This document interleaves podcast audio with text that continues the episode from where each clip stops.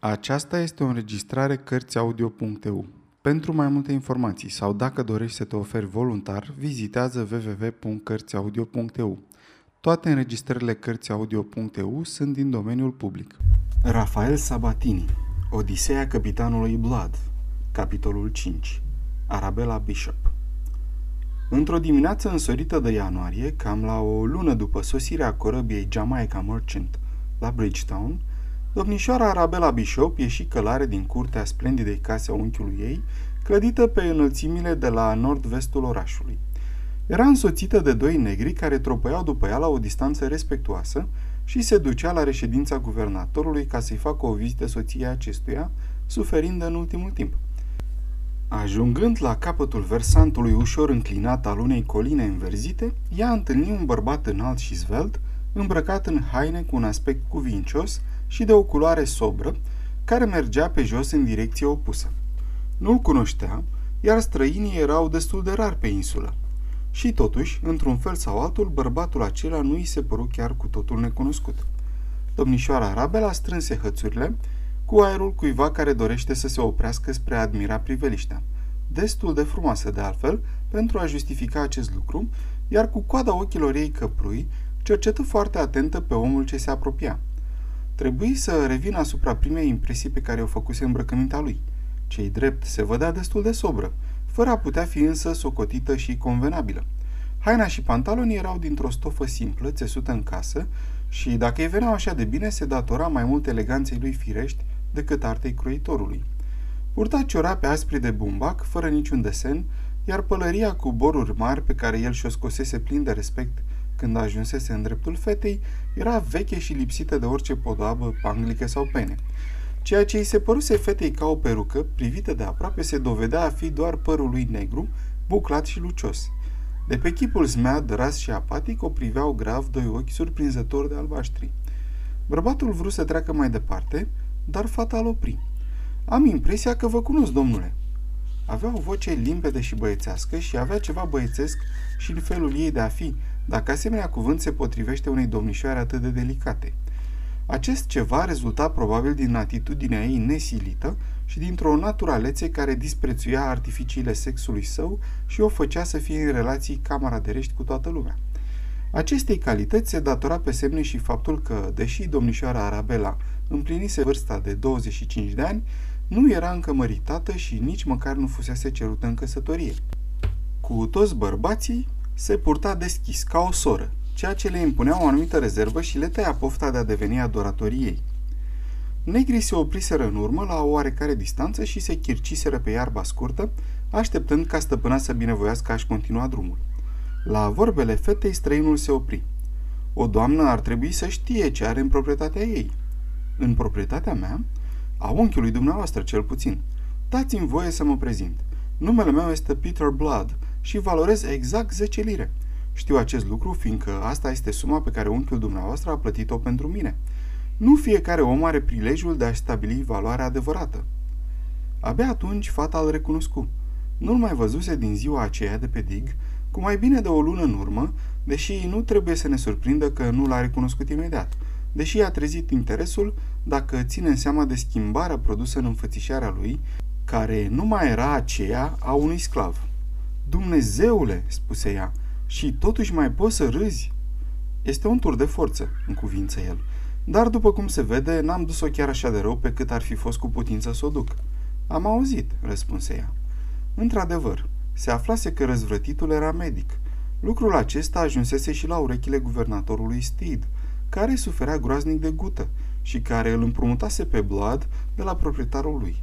Datorită fie destoiniciei sale, fie norocului, Peter Blood adusese excelenței sale alinarea pe care acesta nu izbutise să o dobândească de pe urma îngrijirilor nici unuia din cei doi medici aflați în Bridgetown.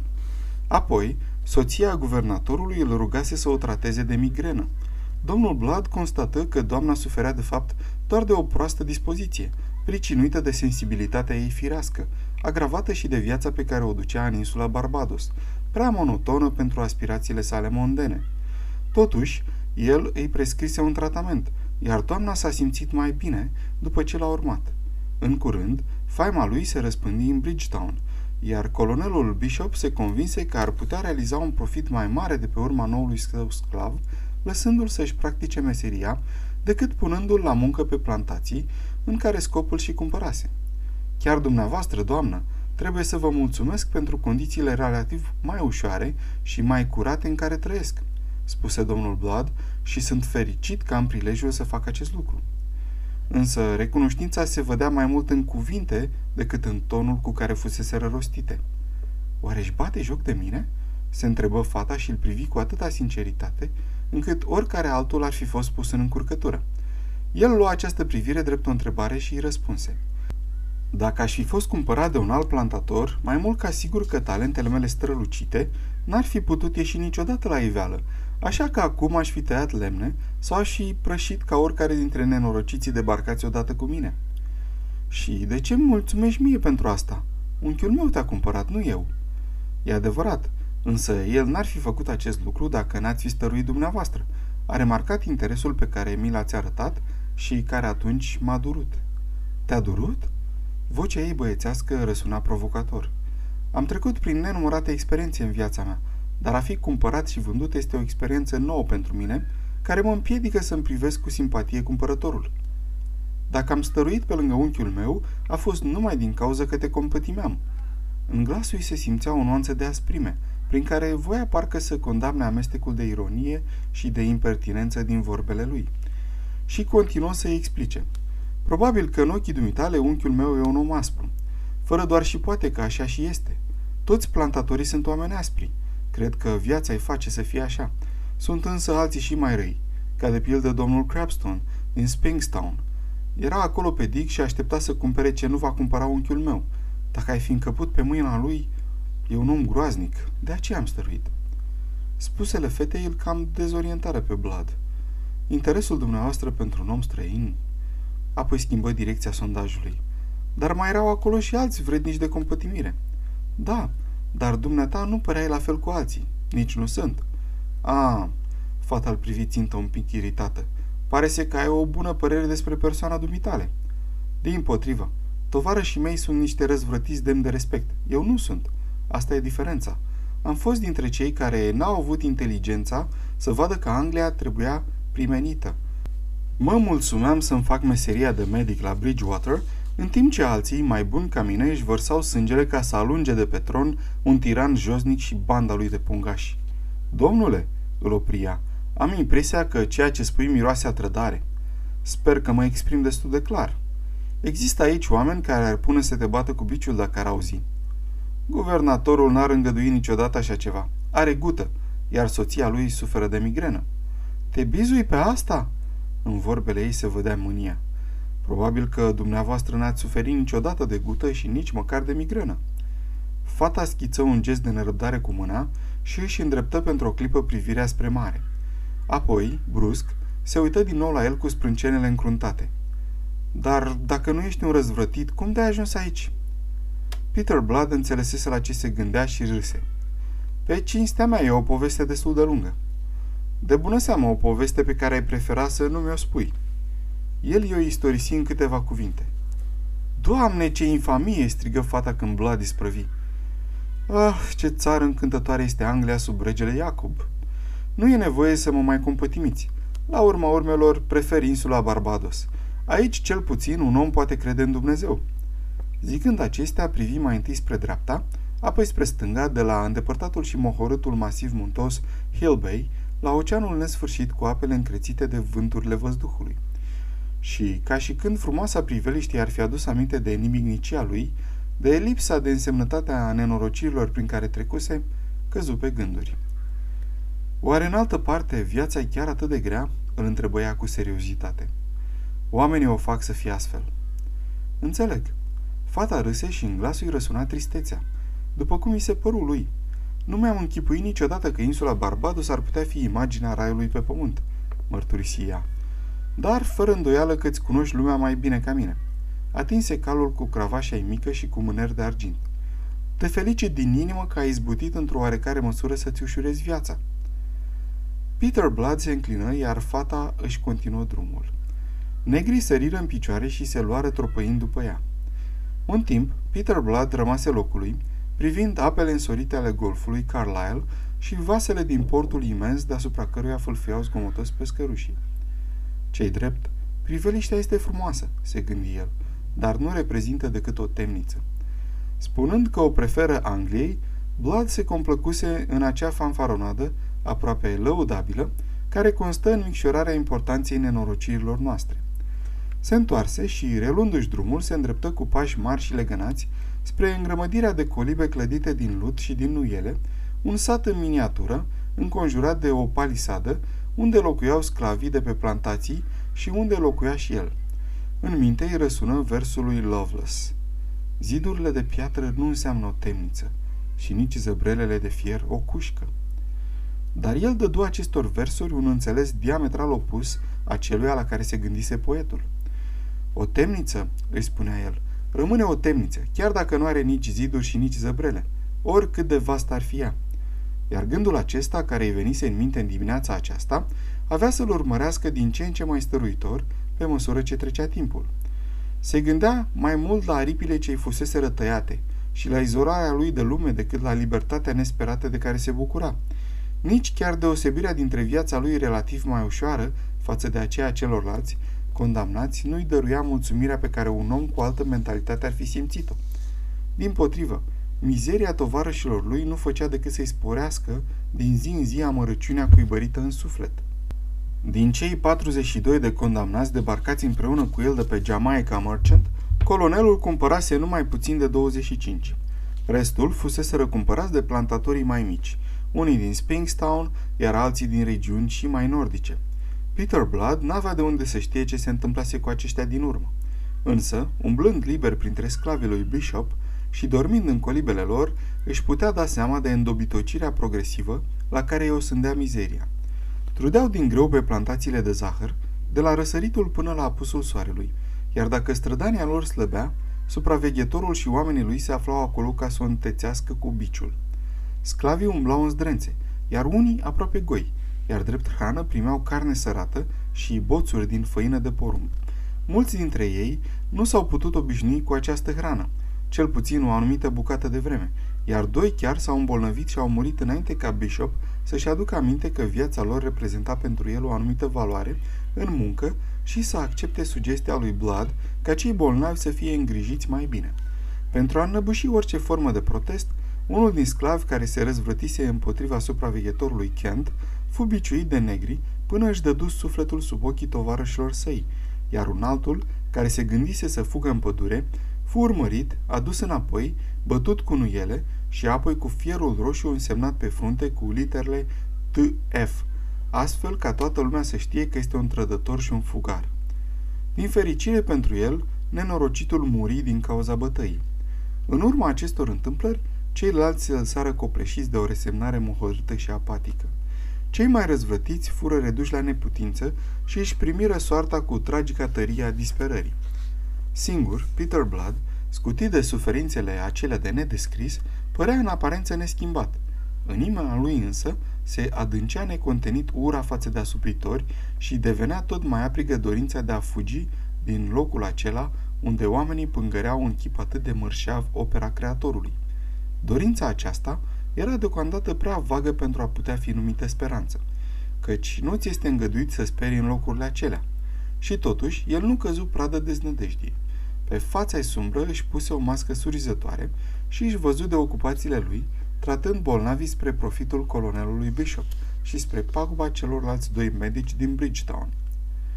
Scutit de pedepsele și de lipsurile înjositoare îndurate de ceilalți condamnați, Peter Blood era respectat de oameni și se bucura de indulgență chiar și din partea nemilosului plantator căruia îi fusese vândut.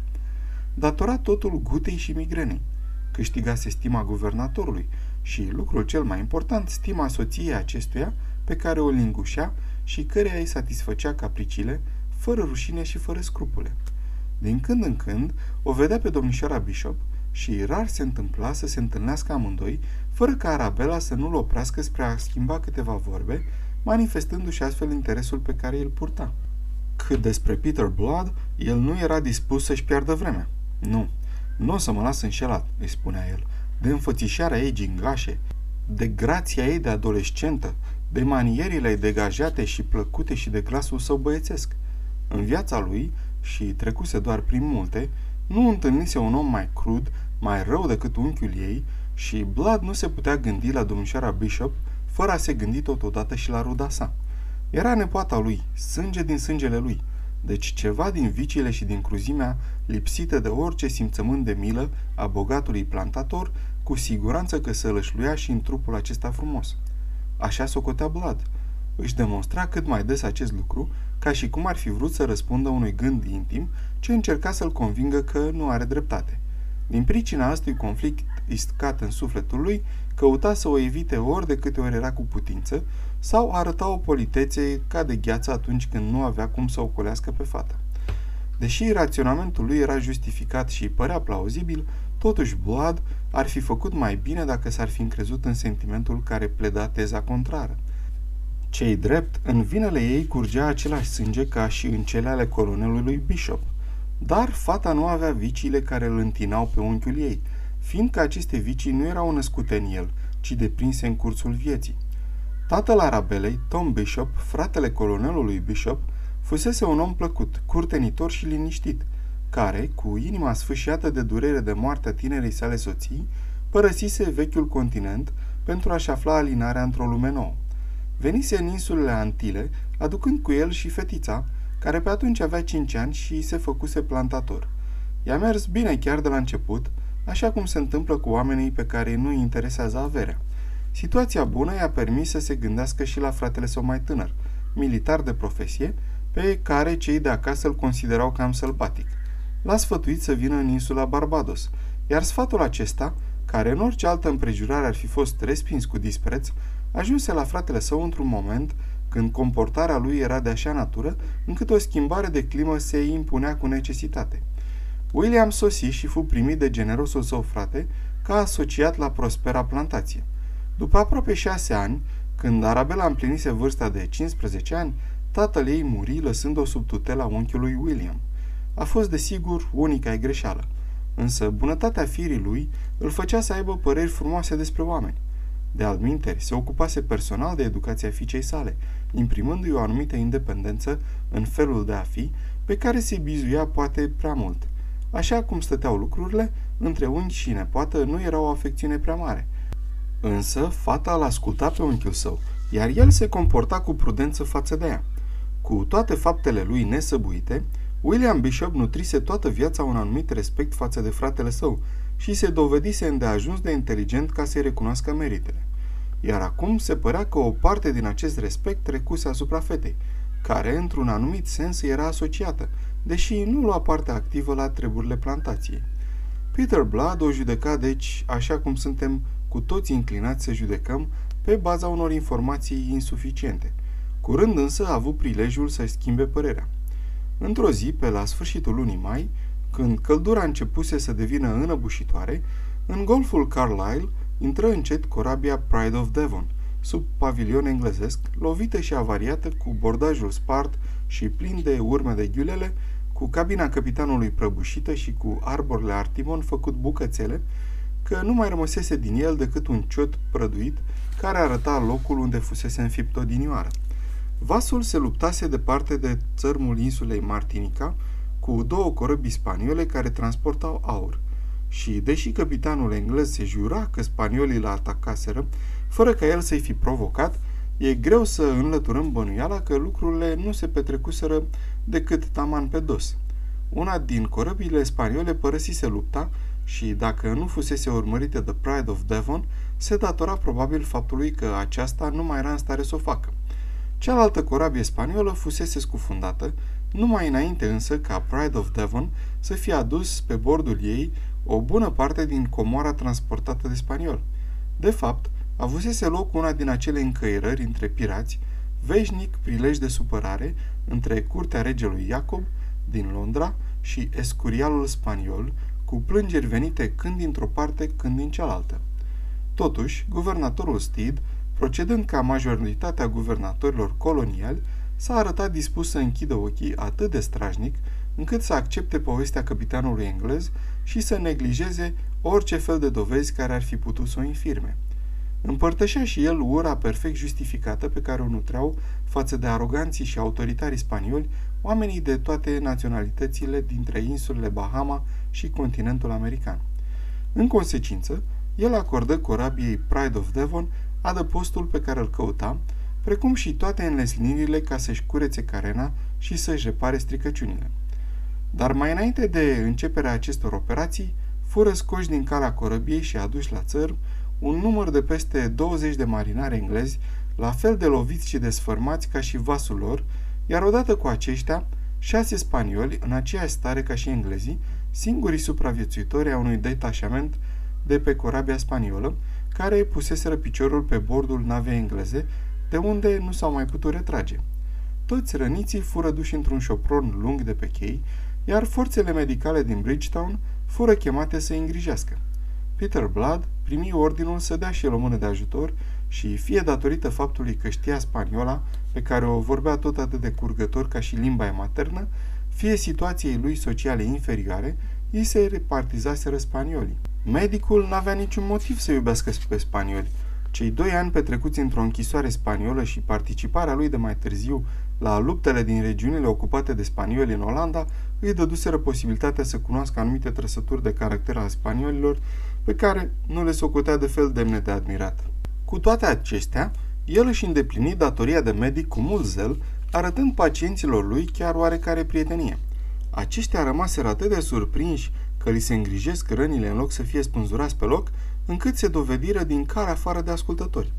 Totuși, spaniolii erau ocoliți de locuitorii miloși ai orașului, care veneau buluc la spitalul improvizat spre a aduce în dar fructe, flori și mâncăruri alese răniților englezi. De fapt, dacă s-ar fi ținut seama de dorința exprimată de unii dintre aceștia, spaniolii ar fi trebuit lăsați să se prăpădească în tocmai ca niște animale dăunătoare, iar această dorință îi fu ilustrată lui Peter Blood chiar de la început. Medicul tocmai se căznea să pună la loc un picior rupt cu ajutorul unui negru trimis acolo în acest scop, când o voce groasă și răgușită, pe care o cunoștea foarte bine și o ura, așa cum nu urâse vreodată vocea altui muritor, îl apostrofă pe neașteptate. Ce faci acolo?" Peter Blood nu-și ridică ochii de la îndelenicirea lui. De altfel, nici nu era nevoie. Așa cum v-am spus, cunoștea vocea. Pun la loc un picior rupt, răspunse el, fără a se întrerupe din treaba lui. Văd asta și singur, nerodule. Între Peter Blood și fereastră se interpuse un trup masiv. Spaniolul, pe jumătate dezbrăcat și lungit pe paie, își rostogoli ochii negri pe fața ei pământie ca să privească înfricoșat la omul acela nepoftit. N-avea nevoie să știe englezește spre a-și da seama că are de-a face cu un dușman. Lucrul acesta îl exprima îndeajuns de limpede asprime amenințătoare a glasului său. Văd asta și singur, nerodule, după cum pot vedea și cine este netrebnicul ăsta. Cine ți-a dat voie să pui la loc picioare de spanioli? Sunt medic, domnule colonel Bishop. Omul este rănit. N-am dreptul să fac deosebire între bolnavi. Trebuie să respect regulile meseriei mele. Respecti regulile, zău. Dacă le-ai fi respectat, n-ai fi aici. Ba, tocmai fiindcă le-am respectat, am ajuns aici. Da, îți cunosc eu povestea mincinoasă. Colonelul rânji, apoi constatând că Blad își continua netulburat treaba, se înfurie de-a binelea. Vrei să încetezi odată și să te uiți la mine când îți vorbesc?" Peter Blood se opri, dar numai pentru o clipă. Omul suferă, spuse el scurt și își lucrul. Suferă, da? N-are decât să sufere câinele ăsta de pirat. Ai de gând să fii odată atent la mine, ticălos recalcitrant ce ești. Colonelul se dezlănțui într-un muget, înfuriat din calea afară că se vede sfidat, sfidare manifestată printr-o totală nepăsare față de persoana lui. Bastonul său lung de bambus se ridică să lovească. Ochii albaștri al lui Blood surprinseră gestul și el se grăbi să răspundă ca să oprească lovitura. Nu sunt recalcitrant, domnule, și n-am această intenție. Lucrez din ordinul expres al guvernatorului Steed. Colonelul se stăpânia nevoie, în timp ce fața ei se înroșise caracul. Căscă gura. Guvernatorul Steed? Repetă el. Lăsă să cadă bastonul, se răsuci pe călcâie și, fără a-i mai adresa o vorbă lui Blood, se îndreptă rostogălindu-și trupul spre celălalt capăt al șopronului, unde se afla guvernatorul. Peter Blood chicoti în sinea lui. Era vesel la gândul că îl înfruntase pe brutalul său proprietar. Spaniolul, dându-și seama că în această ceartă, indiferent de natura ei, doctorul îi ținuse partea, îndrăzni să întrebe cu voce înceată ce se întâmplase. Doctorul clătină din cap în tăcere și continuă să lucreze. El își încordă auzul ca să prindă vorbele schimbate între Steed și Bishop. Colonelul urla, tuna și fulgera dominând cu trupul lui masiv făptura mică, uscată și împopoțonată a guvernatorului. Însă micul filfizon nu se lăsă terorizat. Excelența sa știa că are la dispoziție, în spatele său de sprijin, opinia publică. Cei drept, se mai găseau unii care aveau aceleași apucături neomenoase ca și colonelul Bishop, dar erau puțini la număr. Excelența sa își afirma autoritatea. Peter Blood își pusese cunoștințele la dispoziția spaniolilor răniți conform ordinului excelenței sale, iar aceste ordine trebuiau executate. Nu mai era nimic în plus de adăugat. Colonelul Bishop avea însă alte vederi. După părerea lui, mai erau încă multe de spus. Și el își exprimă gândurile în amănunțime, cu voce tare și în cuvinte necuvincioase, fiindcă la mânie devenea deosebit de necuvincios. Vorbiți ca un spaniol, colonele, zise guvernatorul, rănind astfel mândria colonelului, o rană care avea să îl râcâie câteva săptămâni în șir. Dar în clipa aceea răspunsul guvernatorului îl reduse la tăcere și îl sili să iasă din șopron într-un hal nemaipomenit de mânie. Două zile mai târziu, doamnele de Bridgetown, soții și fiice de plantatori și de negustori, făceau prima lor vizită caritabilă la spital, aducând daruri marinarilor răniți. Peter Blood era și el acolo, ajutând bolnavii de sub îngrijirea lui sau umblând printre nenorociții de spanioli pe care nu-i lua nimeni în seamă. Toată generozitatea și toate darurile se revărsau asupra marinarilor de pe Pride of Devon, ceea ce de altfel Peter Blood socotea ca foarte firesc. Dar, ridicându-se brusc după ce bandajase rana unui spaniol, treabă care îl absorbise câteva minute, văzu spre surprinderea lui că o doamnă desprinsă din mulțime punea foi de pătlagină și o legătură de trestie de zahăr suculentă pe mantaua ce îi slujea drept învelitoare unuia dintre răniții lui. Doamna purta o îmbrăcăminte elegante de mătase, în culoarea levănțicăi, și era urmată de un negru pe jumătate gol, care ducea un coș. Peter Blood, fără haină, cu mânecile cămășii sale grosolane suflecate până la cot și ținând încă în mână o cârpă plină de sânge, se opri să o privească. Doamna care se întoarse ca să-i vorbească zâmbitoare, fiindcă îl recunoscuse, era Arabela Bishop. Omul acesta e spaniol, zise el cu tonul celui care vrea să îndrepte o greșeală și cu o nuanță zeflemitoare în glas. Zâmbetul cu care ar fi vrut să-l salute dispăru de pe buzele ei. Fata se încruntă și îl privi câteva clipe cu asprime crescândă. Văd și eu, însă este și el o ființă omenească, spuse ea. Acest răspuns, conținând o dojeană, îl luă prin surprindere. Unchiul dumneavoastră, colonelul, este de altă părere, ripostă Blood venindu-și în fire. Îi consideră pe spaniol niște animale dăunătoare care ar trebui lăsate să zacă fără a li se da vreo îngrijire și să piară de pe urma rănilor pline de puroi. Ea sesiză ironia ce răsuna acum și mai limpede în glasul său. Continuă să-l privească drept în ochi. De ce îmi spui asta?" Pentru ca să vă avertizez că ați putea atrage asupra dumneavoastră mânia colonelului. Dacă ar fi fost după el, nu mi s-ar fi îngăduit niciodată să îngrijesc. Și te-ai gândit firește că și eu sunt de aceeași părere cu unchiul meu?" În glasul fetei stăruia o răceală de gheață, iar în ochii căprui sclipi un licăr amenințător de provocare. Nici prin gând nu-mi trece să fiu nepoliticos cu o doamnă, zise el, însă ca dumneavoastră faceți daruri acestor oameni, știind că dacă ar ajunge la urechile unchiului dumneavoastră... Se opri lăsând fraza neterminată. Ei bine, asta e tot, încheie el. Dar doamna nu era deloc satisfăcută. Mai întâi, Mă acuz de lipsă de omenie și apoi de lașitate. Zău, nu-i chiar atât de rău pentru un bărbat căruia nici prin gând nu-i trece să fie nepoliticos cu o doamnă. Izbucni în râsul ei băiețesc, dar de asta dată râsul ăsta izgâria auzul. Lui Bloody se părea că o vede pentru prima dată și își dădu seama cât de greșit o judecase. Pe cinstea mea, cum puteam să ghicesc că domnul colonel are un înger drept nepoată? rosti el brutal, așa cum fac adesea bărbații când sunt cuprinși de o pocăiță subită. Firește că n-ai de unde să știi. De altfel, nici nu prea îmi vine să cred că ți se întâmplă des să ghicești adevărul. Fulgerându-l cu aceste vorbe și cu privirea, fata se întoarse spre negrul ei și spre coșul purtat de acesta. scoase dinăuntru fructele și delicatesele și le așeză grămezi-grămezi pe paturile celor șase spanioli, astfel încât, atunci când ajunse la ultimul rănit, coșul era gol, fără a mai fi rămas ceva și pentru compatrioții săi.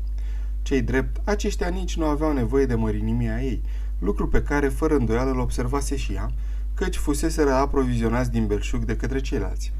După ce își goli astfel coșul, își chemă negrul și, fără să-i mai adreseze lui Peter Blood vreun cuvânt sau măcar o privire, părăsi încăperea cu capul sus și cu bărbia repezită înainte.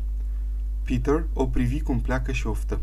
Fu surprins să constate că îl preocupa faptul că și arătase mânia ei, ceea ce nu i s-ar fi putut întâmpla cu o zi mai înainte. Acest lucru devenise posibil de-abia după ce avusese fericirea să-i cunoască adevărata fire. Lua oar dracu de treabă. Așa am trebuie. Se pare că nu mă pricep deloc la firea omenească. Dar cum naiba puteam să ghicesc că o familie din care s-a putut naște un demon ca acest colonel Bishop putea zămisli și un asemenea înger? Sfârșitul capitolului 5